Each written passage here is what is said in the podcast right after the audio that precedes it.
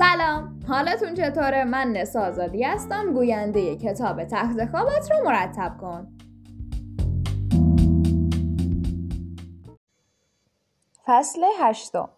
خودی نشان بده. اگه می‌خوای دنیا رو تغییر بدی بهترین خودت در تاریک ترین لحظات باش. کنار خلیج در مسیر کشتی های جنگی که در پایگاه دریایی خیابان سی و دوم لنگر انداخته بودند روی تپه ماسهی کوچکی ایستاده بودند. در بین کشتی ها و نقطه‌ای که ما ایستاده بودیم کشتی کوچکی در خلیج سندیگو لنگر انداخته بود که می توانست هدف امروز صبحمان باشد.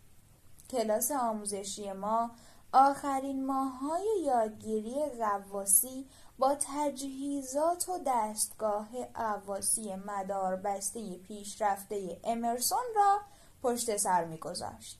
آن شب بخش نهایی مرحله غواسی بود. دشوارترین بخش فنی در تمرینات یگان ویژه نیروی دریایی. هدف ما شنا به فاصله دو هزار متر در زیر آب بود. یعنی از نقطه آغاز در خلیج تا جایی که کشتی لنگر انداخته بود. زیر کشتی باید مینهای ضد ناو را بر ستون فقرات کشتی نصب می کردیم و سپس به ساحل برمیگشتیم. دستگاه قواسی امرسون به نام سکوی مرگ شناخته می‌شد. این دستگاه گاهی اوقات ناقص عمل می کرد و بر اساس داستانهای قدیمی نیروی دریایی تعدادی از کارآموزها در طول این سالها به خاطر این دستگاه کشته شده بودند. شب هنگام شعاع دید در خلیج سندیگو خیلی بد بود. به طوری که نمی توانستیم دست خودمان را جلوی صورتمان ببینیم. تنها چیزی که نیاز داشتیم یک نور شیمیایی سبز بود تا قطب نمای زیر آب را روشن کنیم. برای بدتر شدن اوضاع مه و دود نیز وارد ماجرا شد. این وضعیت استفاده از قطب نما را دشوار کرده بود. اگر هدف را از دست می‌دادیم امکان قرار گرفتن در کانال حرکت کشتی ها وجود داشت جایی که مکان استقرار خوبی نبود.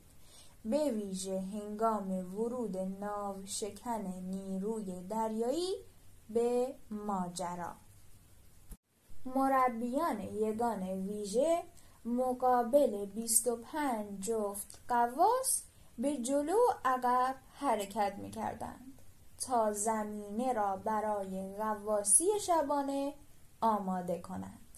مربیان نیز مثل ما مضطرب بودند. آنها می‌دانستند که این رویداد تمرینی بالاترین ظرفیت آسیب رسانی یا مرگ را دارد.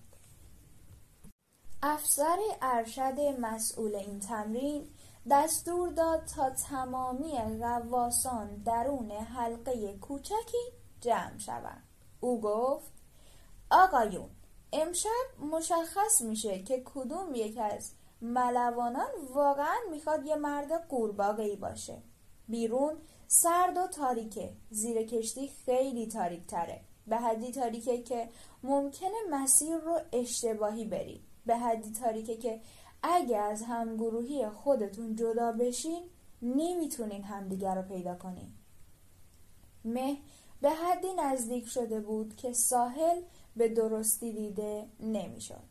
امشب باید بهترین خودتون باشین. باید از ترس هاتون تردیدهاتون و خستگیتون پیشی بگیرین. مهم نیست که چقدر تاریکه.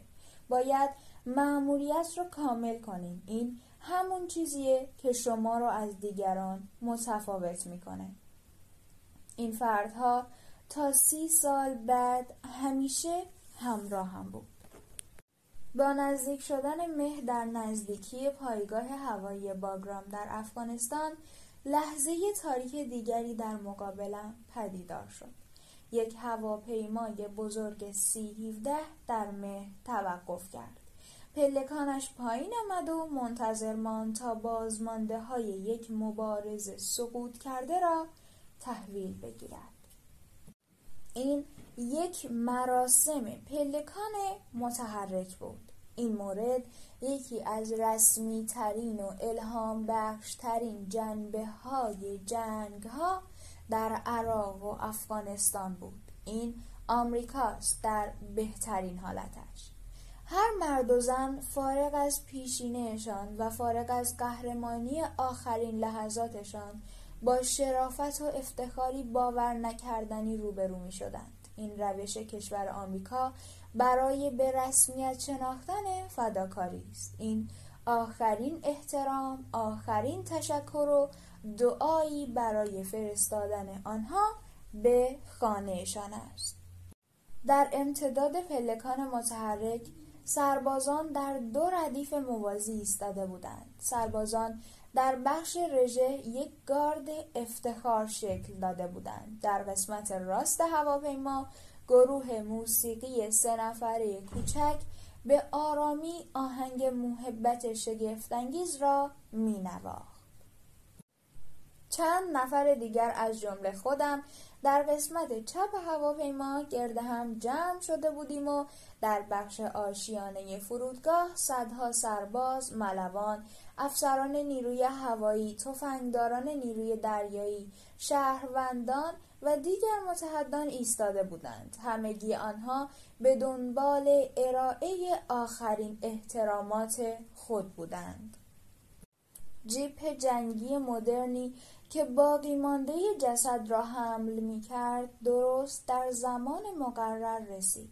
شش مرد از واحد قهرمانان سقوط کرده به عنوان نشکش عمل کردند.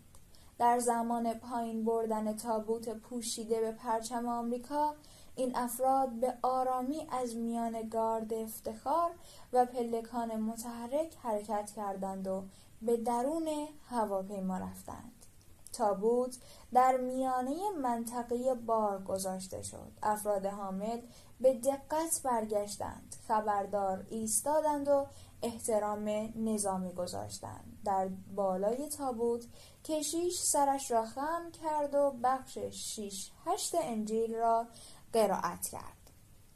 و من صدای پروردگار را شنیدم که می گفت چه کسی را خواهم فرستاد و چه کسی برای ما تلاش می کند و من گفتم من اینجا هستم مرا بفرست. در زمان به صدا درآوردن شیپور اشک های سربازان سرازیر شد. برای مخفی کردن آن همه درد هیچ تلاشی نمی‌شد. با رفتن نشکش ها افرادی که به صف ایستاده بودند یک به یک نزدیک شدند احترام گذاشتند و برای آخرین بار مقابل تابوت زانو زدند. هواپیمای سی هفده همان صبح حرکت و در پایگاه نیروی هوایی دوور مجددا سوخت گیری کرد. در آنجا یک گروه از گارد افتخار به همراه خانواده سرباز سقوط کرده تابوت را تحویل گرفتند و آن را تا خانه اسکورت کردند. در زندگی لحظه تاریک تر از این وجود ندارد که فردی که عاشقش هستید را از دست بدهید. و من بارها دیدم که چگونه به عنوان خانواده واحدهای نظامی، شهرها و حتی یک کشور در این لحظات غمانگیز کنار هم قرار می‌گیریم. زمانی که یک اپراتور ویژه ارتش در عراق کشته شد برادر دوقلوی او مصمم ایستاد و دوستان برادرش را تسکین داد خانواده را در کنار هم جمع کرد و به همه اطمینان داد که برادر فقید او به این نمایش قدرتش در زمان نیاز افتخار می کند. زمانی که یک کماندوی سقوط کرده از پایگاه خود در ساوانا در جورجیا به خانه بازگردانده شد تمامی واحد او را با بهترین یونیفرم هایشان از کلیسا تا کافه مورد علاقش در خیابان ریور راه پیمایی کردند. در تمام مسیر شهر ساوانا در سکوت حرکت کرد. آتش نشانها، افسران پلیس، کهنه سربازها و همه شهروندان از تمامی قشرها به سرباز جوان شهرشان احترام گذاشتند. سربازی که به شکلی قهرمانانه در افغانستان کشته شده بود. با سقوط هواپیمای سی وی 22 و مرگ خلبان و چندین خدمه افسرانی از همان واحد کنار هم جمع شدند و با تقدیم احترام روز بعد به آسمان رفتند. با آگاهی از اینکه برادران سقوط کردهشان می‌خواهند تا آنها هم به آسمان بروند و مأموریتشان را ادامه دهند. زمانی که سقوط یک هلیکوپتر زندگی 25 اپراتور ویژه و 6 سرباز گارد ملی را گرفت کل کشور ازادار شد. ولی غروری شگفتانگیز نسبت به شجاعت میهن پرستی و رشادت مبارزان سقوط کرده داشتند. در بره های از زندگی همگی با لحظه تاریکی روبرو می‌شویم. اگر این لحظه از دست دادن یکی از افرادی که عاشقش هستید نباشد در این صورت چیز دیگری روحی شما را خورد می کند و به تفکر در مورد زندگی وامی دارد. در آن لحظه تاریک و سرد به درون خود رجوع کنید و بهترین خود باشید.